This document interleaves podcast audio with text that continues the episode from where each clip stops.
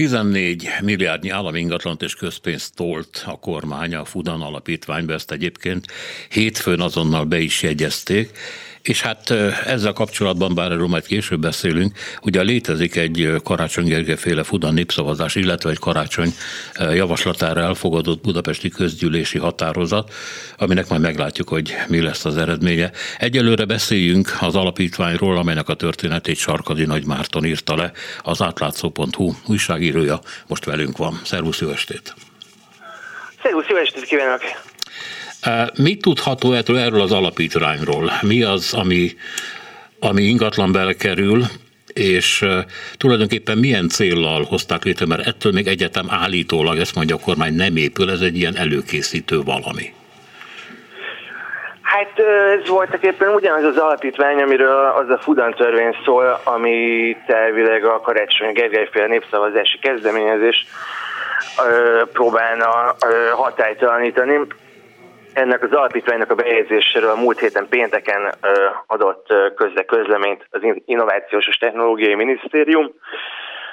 Ha jól tudom, akkor csütörtökön adták be az alapítványnak az iratait, és pénteken érkeztek meg ezek a, a bírósághoz, és hétfőn a bíróság már jogerős végzésben be is jegyezte az alapítványt, és, és hát ennek a, a nyilvános, illetve a bíróságon megtekintető irataiból kiolvasható, hogy hogy mi is történik itt, és az történik, hogy a, a kormány az, az az iratok szerint kötelezettséget vállal arra, hogy egyrészt a Fudan törvényben nevesített ingatlanokat, ezek ugye ismeretesen a volt diákváros koncepciót fedik részben, ezeket át fogja adni ennek az alapítványnak, és meg is nevezi azt az értéket, ahogy ezek most szerepelnek nyilvántartási értékként, összesen 13 milliárd 310 millió forint az ingatlanok értéke, továbbá 600 millió forintot készpénzben, számlapénzben is az alapítvány céljaira bocsát a kormány.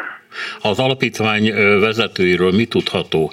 Az általad írt cikkben azt mondja, hogy a CELC csoport, aminek Wu Yang a vezetője, a kínai magyar kereskedelmi kamara alelnöke, ez különösen erősnek látszik. Tehát, mintha valami kínai vagy pro-kínai dominanciáról lenne szó a kuratóriumban. Bocsánat, az alapítványi vezetés között.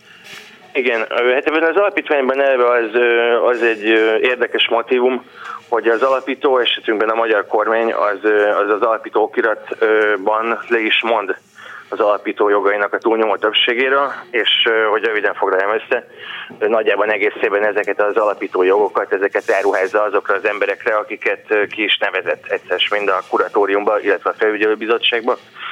A kuratóriumnak a névsorát ezt korábban is lehetett ismerni, Palkovics minisztervezetés, különböző Kínával foglalkozó emberek vannak benne, nyilván kormányközeli Kínával foglalkozó emberek, a felügyelőbizottság névsorát eddig nem lehetett ismerni, ezt szintén én tettem közé először, és, és az a és felügyelőbizottságban található ez a, ez a kínai úriember, aki a CLCZ csoport vezéreként ismert, ugyanakkor a kuratóriumban pedig megtalálható ifjabb Kovácsics Iván, aki pedig az Innovációs és Technológiai Minisztériumnak Falkovics Lászlónak a kínai tanácsadója, és ővel már korábban is foglalkoztunk az átlátszóan, hiszen ő családilag, ő, családilag ő, fonódik az ő története Kínához, az édesapja idősebb Kovácsics Iván, ő egy volt, volt finansz és évtizedek óta úgymond állami hátszele mozgódik a legfontosabb magyar-kínai közös ügyek környékén, és a, ő meg a CSCZ-nek a vezérigazgatói tanácsadója. Akkor volt, gyakorlatilag... Akkor foglalkoztunk vele, Azt akarom kérdezni, hogy gyakorlatilag kimondható, hogy ez egy kínai felügyelet alatt álló alapítvány lesz? Vagy már létezik, persze, mert be is egyezték. Ezt nehéz, nehéz volna így kijelenteni, sőt, ebben a Hát a kuratóriumnak az ötfős névsorában és az, a felügyelőbizottságnak a háromfős névsorában mindössze egyetlen egy kínai nevű ember van, de hogy én Vúra se tudom, hogy vajon milyen útlevele van, vagy van esetleg magyar állampolgársága, vagy nincsen. Ez, ebben, a, ebben az alapítványban leginkább a magyar kormánynak és különböző kormányközeli hm. csoportoknak vannak emberei, ami egyébként érdekes, mert korábban arról, arról lehetett hallani, hogy hogy, hogy a magyar kormány mellett esetleg a kínai felet is érdemes lenne bevonni egy, egy Fudan alapítványba, és ennek nincsen nyoma uh-huh. a névsorom. Értem. Ha jól tudom, akkor az alapítókirat kimondja, hogy az alapító, ebben az esetben a kormány nem vonhatja el a vagyon, nem követelheti vissza. Ez azt jelenti, hogy erre a 14 milliárdra egy esetlegesen megalakuló új kormány keresztet vethet? Ez hát annyiban, annyiban van egy elméleti kiegészítése ennek a helyzetnek, hogy ennek a vagyonnak az átadása még nem történt meg tudomásom szerint ő, hanem ez az alapító okirat, ez arra, arra nyilatkozik, hogy kötelezettséget vállal a kormány arra, hogy ezeket a különböző dolgokat átadja, illetve 600 millió forint az már van. Hogyha ennek a, a polgárjogi értelemben vett átadása is megtörténik, akkor már szinte biztos, hogy visszafordíthatatlan a történet, de hogy mikor adja át a kormány ezeket a vagyonokat, ez teljesen a kormányon múlik innentől kezdve. Uh-huh. Tényleg szerepel az alapító okiratban, hogy az alapító ö, nem követelheti vissza ezeket a dolgokat, tehát ez onnantól, onnantól kezdve gyakorlatilag lehetetlen.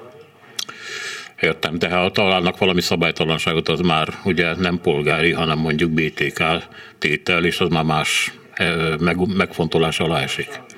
De ez csak egy feltételezés. Hát Nyilván egy, egy olyan szituációban, ami adott esetben egy, egy kormányváltás után következne be, számos Számos lehetőségről lehetne gondolkodni, mivel a, a jelenleg a közéleti a közéleti menü szereplő téma a Karácsony Gergely kiféle Fuda népszavazás, ö, annak, a, annak az értelme az, az most ö, legalábbis számomra Igen. egy picit megkérdőjeleződött, hiszen ez ennek a törvénynek a hatályon kívül helyezését sürgetné, ami gyakorlatilag ö, végbe mentnek látszik. Köszönöm szépen, hogy itt voltál velünk, és további jó estét! Köszönöm a meghívást, további szép Sarkadi Nagy Márton hallották az átlátszó.hu újságíróját.